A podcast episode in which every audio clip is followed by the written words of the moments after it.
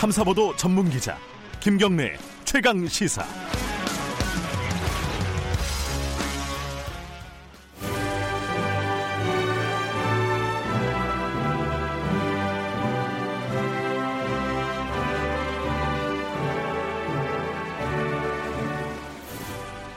네, 어, 매주 화요일 전국의 가장 뜨거운 현안을 여야 의원 두 분과 이야기 나눠보는 시간입니다. 최고의 정치 오늘도 여야 의원 두 분 모셨습니다.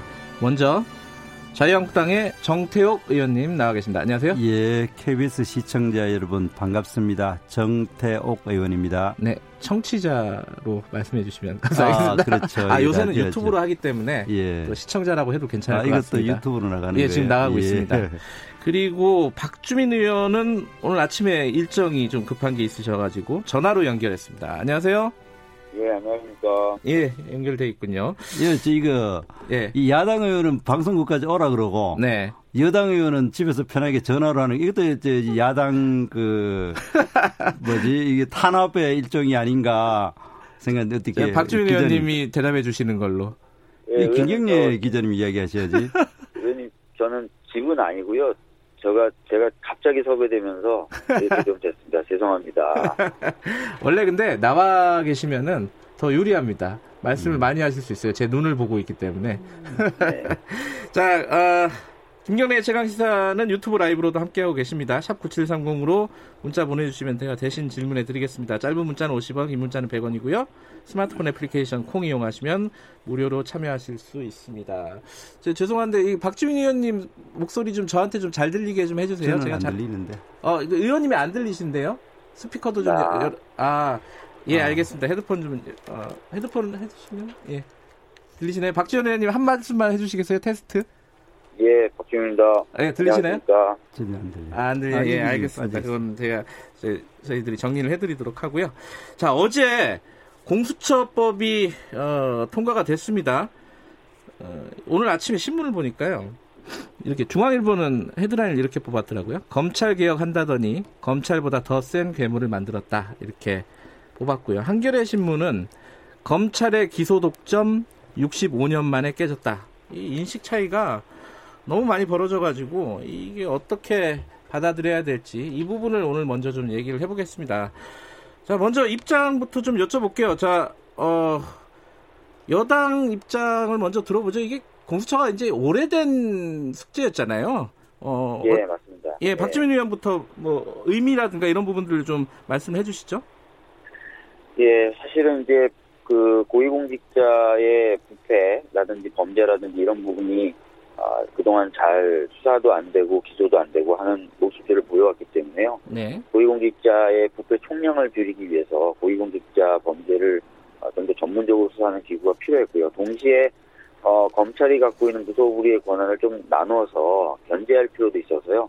두 가지 기능을 담보하는 공수처가 얘기되어 온 지가 굉장히 오래됐는데 이번에 아, 통과되게 돼서 뭐 부패범죄 총량도 줄이고 또 검찰도 좀 견제할 수 있는 그런 계기가 마련됐다고 봅니다. 자 부패 총량을 줄이고 검찰도 견제할 수 있다. 이게 이제 박주민 의원 말씀이고, 자 정태욱 의원님 얘기도 들- 먼저 들어볼게요. 예. 지금 박주민 의원께서는 네, 어, 공수처 설치의 의미를 고위공직자에 대한 비리를 수사를 제대로 하도록 하고 네, 검찰의 권력을 나누는 거다. 네, 이 바로 이 여기에서 이 공수처법이 철저히 실패한 거예요. 음, 고위공직자의 비리를 수사하는 기관이 아니라 네, 오히려 이 공수처는 고위공직자의 비리를 보호하는 역할을 해요. 네, 지금 예를 들어서 이 공수처가 어, 내년 7월 1일 되면은 지금 조국 수사가 가능하겠어요? 그리고 유재수 사건이 수사가 가능하겠어요?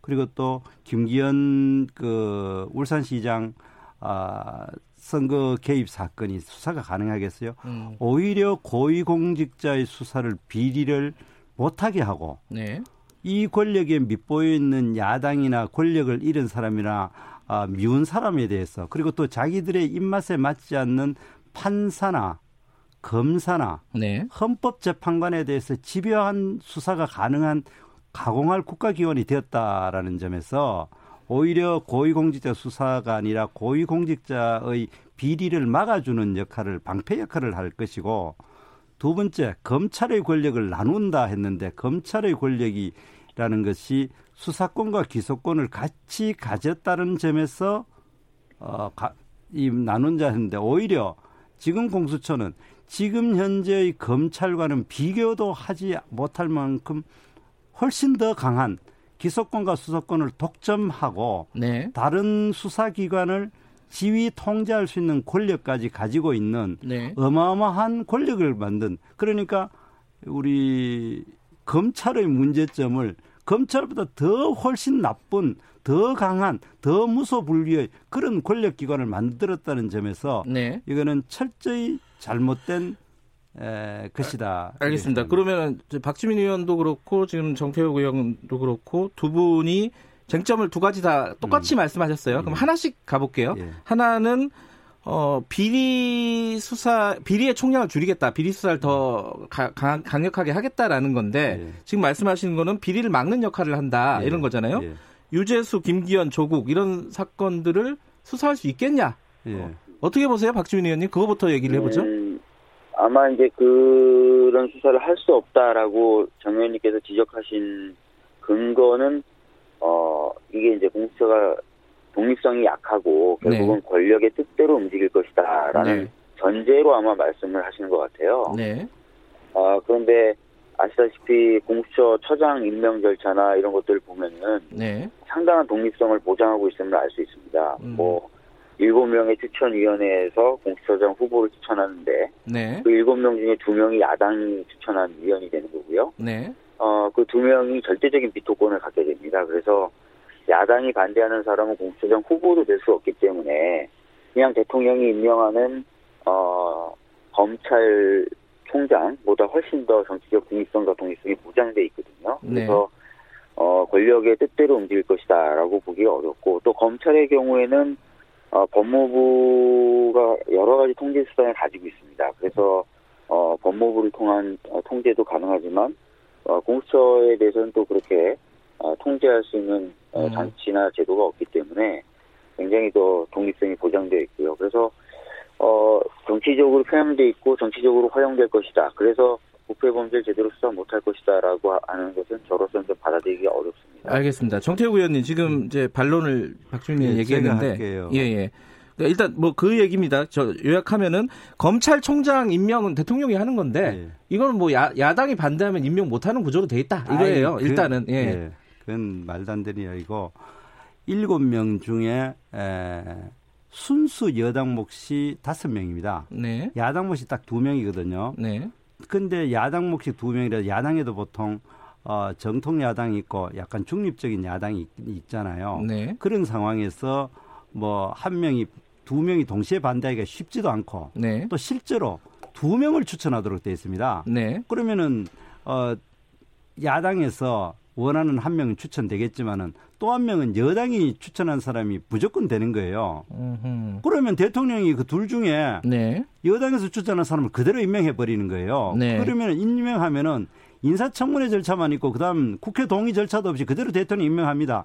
지금 인사청문회 제도가 사실상 무력화되어 있는 건 알고 있지 않습니까? 네, 그래 되기 때문에 이 인사 이 공수처장 임명은 100% 대통령이 지명자하고 완전히 같습니다. 음흠. 여당이 한 명 추천하고 야당이 한 명 하고 네, 그중에 야당 추천한 사람들은 임명 안 해버리고 여당 추천은 임명하고 형식적인 국회 청문 절차 뭐 하루 정도 이래 저 국회에서 공방하다가 네, 임명해버리고 나면은 그 다음에 여기 대해서 어 이 국회 동의 절차가 없거든요. 네, 인준 절차가 아예 없어요. 예. 그럼 그 끝이에요.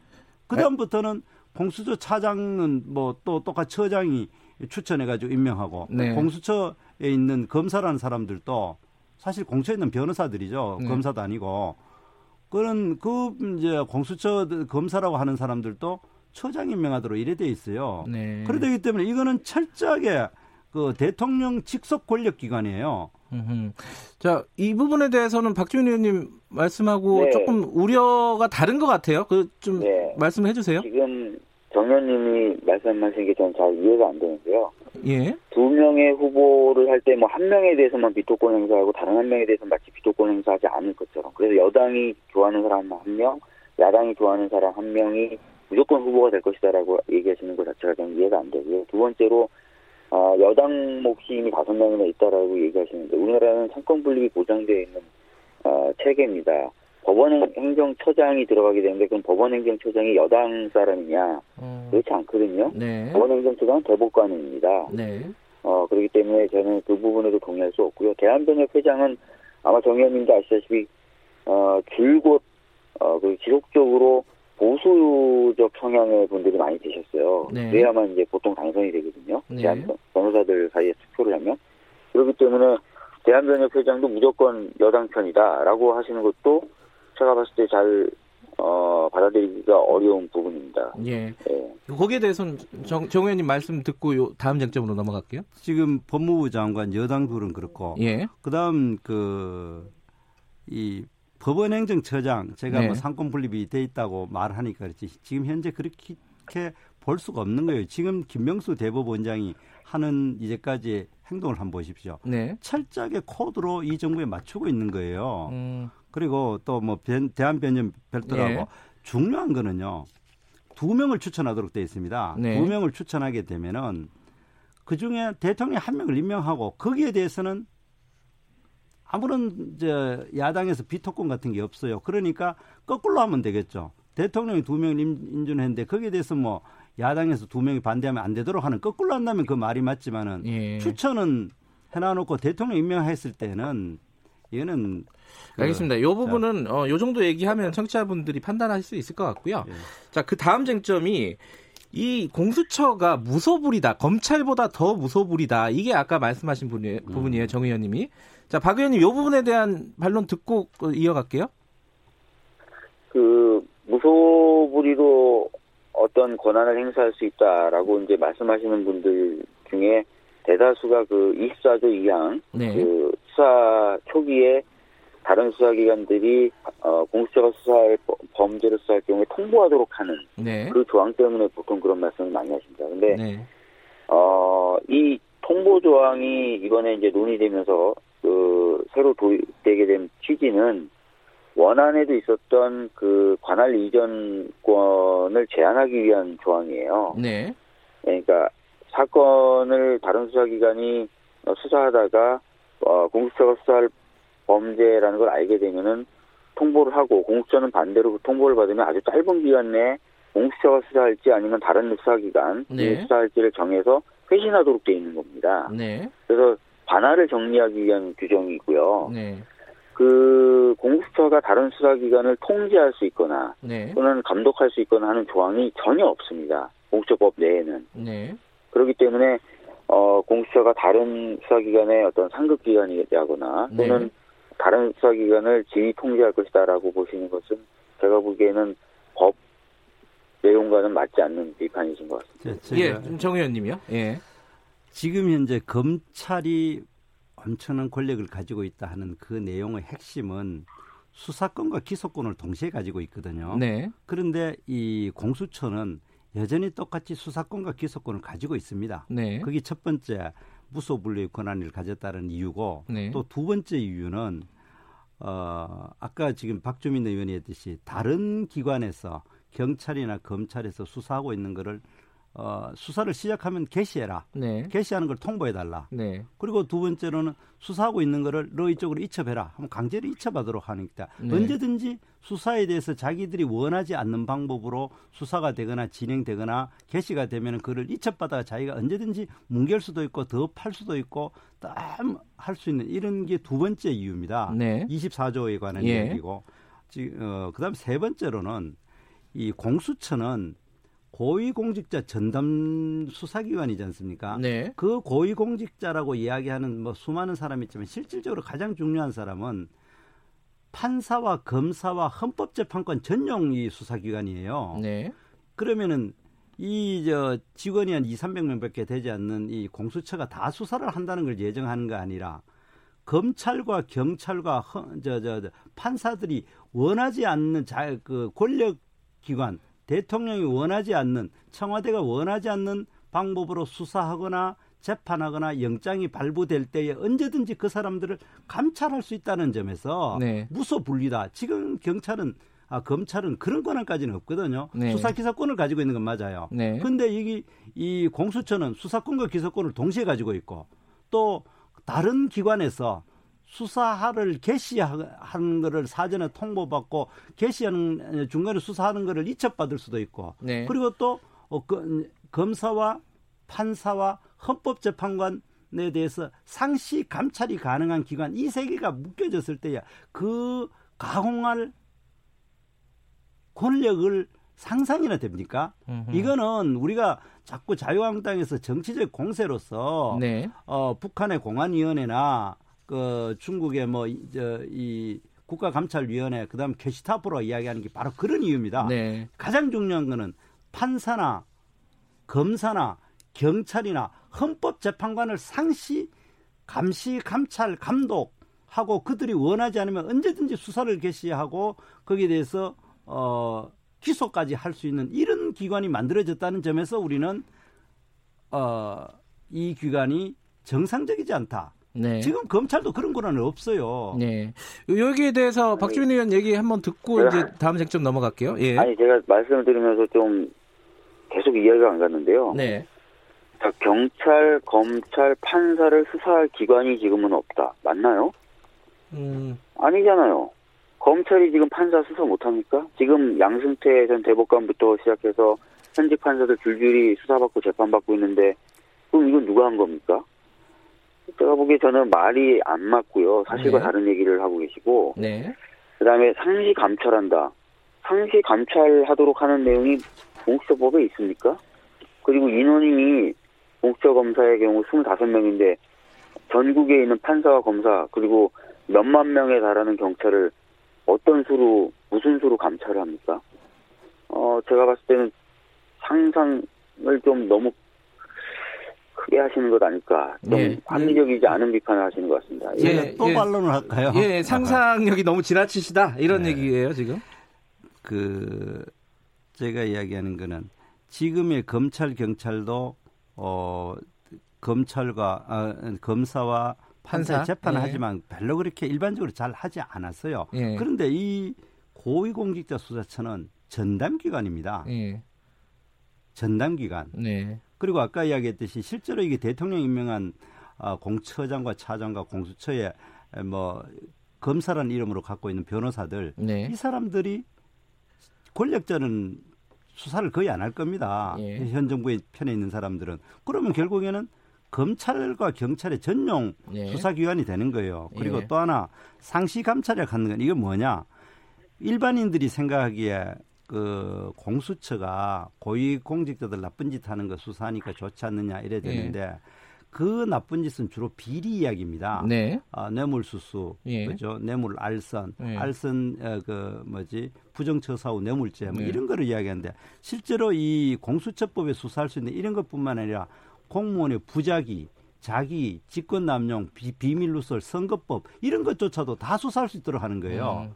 그러면은 어, 고위공직자 그리고 고위공직자와 그 가족 그리고 고위공직자와 연루되어 있는 일반 아, 공무원들 그리고 고위공직자 비리와 연관되어 있는 민간인까지 무소불리로 다 수사 대상이 될 수 있는데 이들의 수사 대상이라고 하는 거는 고위공직자의 비리에 관한 것뿐만이 아니라 네. 아까 이야기했듯이 부작위, 자기, 그다음 직권남용, 비밀누설, 선거법 이런 것조차도 다 수사를 한다라는 거는요. 네. 이거는 그냥 감찰을 하겠다는 거예요.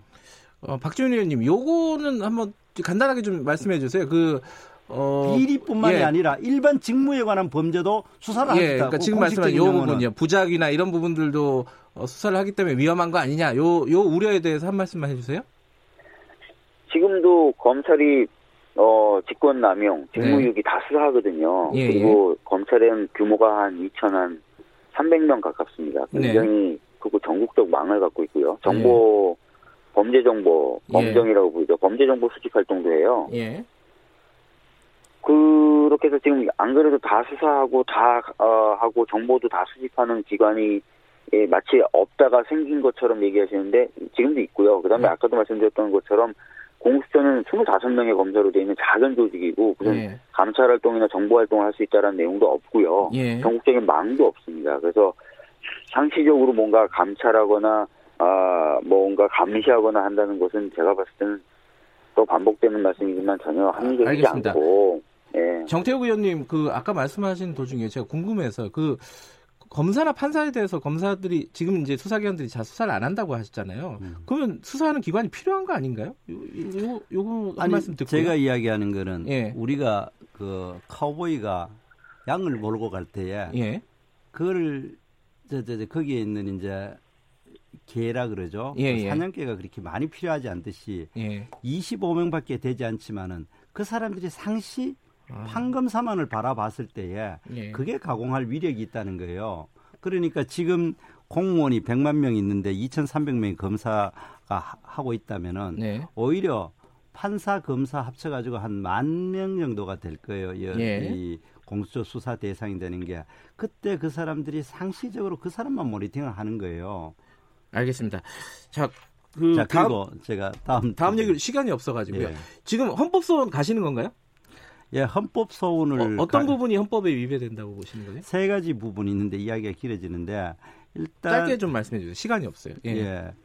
그 헌법 12조에 보면은 검사가 청구하는 영 그 이 이제 영장? 영장을 예. 판사가 발부하는데 그 검사는 어그 1980년 헌법을 만들 때 의미는 어 검찰청법에 의해서 임명받는 음, 검찰총장이 지휘를 받는 검사를 하는데 지금은 그런 검사가 아닌 거예요. 예. 그리고 두 번째, 전 세계 어디에도 우리 헌법에 대한 평등법에 보면 평등권에 관해서 네. 어, 사회적인 신분에서 차별받지 않는데 그 사람이 사회적인 신분인 고위공무원이라는 공무원이라는 이유로 해가지고 음. 수사기관을 달리하고 그런 네. 법 적용이 달라질 가능성이 있는 거는 평등법에 예. 어긋난다. 그리고 우리 헌법의 삼권 분립 정신에 있어가 이거는 알겠습니다. 삼권 중에 어디에도 속하지 않는 기관이다. 자, 그래서 이 위헌이라는 위헌 소지에 대해서 30초만 간단하게 얘기하고 끝낼게요. 예.